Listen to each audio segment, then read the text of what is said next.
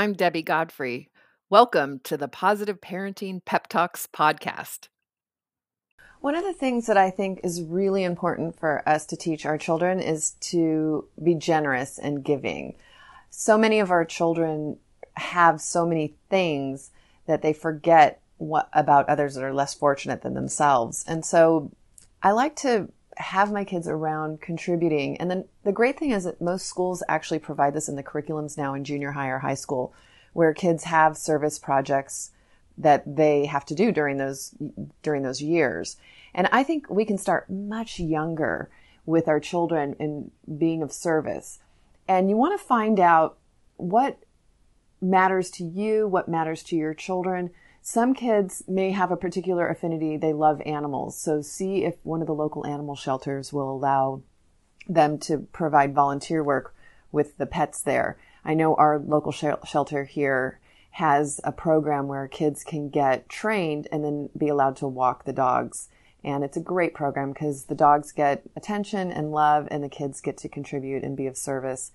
When my kids were young, we volunteered for a local homeless shelter with a church that I belong to. And we, it, it was really amazing because my kids were very young and we were in this homeless shelter and we brought food and there was a mother there with seven children and there was two little four-year-old twins and my daughter's hearts just went out to them and we actually had uh, two or three shifts that we had volunteered for so we went home after one of the shifts and both my girls got together and tore out through their closets and got everything that they could in terms of clothes and some toys. And when we went back the next time, next time on our next shift, they gave these little girls um, this bag of of stuff that they um, wanted to give the girls, and they were so thrilled. And I think for both both sides, it was amazing for those little girls to receive something that they didn't have before, and for my girls to see how good it felt to give to people that are less fortunate than ourselves and they've never never forgotten that experience, even though they were really young when I did that with them. Uh, it really helped to uh, instill in them a sense of contribution, and I think that's really important. In the past, the way when we lived on farms, say a hundred years ago, kids inherently had value by contributing on the farm. Kids as young as four, five, six years old already had serious chores, maybe milking the goats or bringing in the eggs or whatever. And our kids today don't have enough of that contribution. Being a contribution gives us gives them a sense of value. And when kids have a sense of value, they tend to behave better. If they don't feel like they're va- they have value or that they matter, they their behavior will be quite obnoxious for the most part. So figuring out ways that you can take your family and do service projects together is a great way to create family, family unity and teamwork within your family.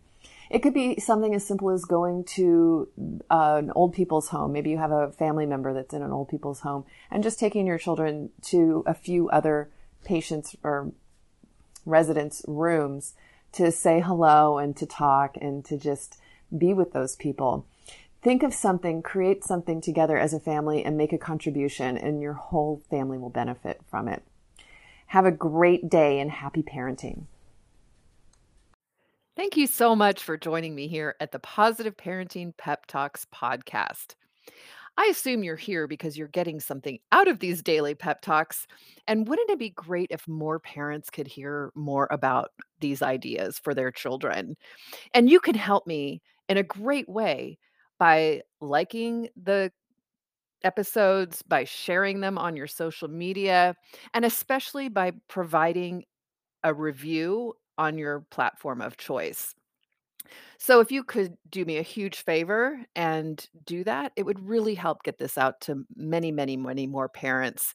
And we can all help our children feel more seen, heard, and understood, which is my life's work, is to make sure that all children feel loved and appreciated and that we can discipline them without breaking their spirit.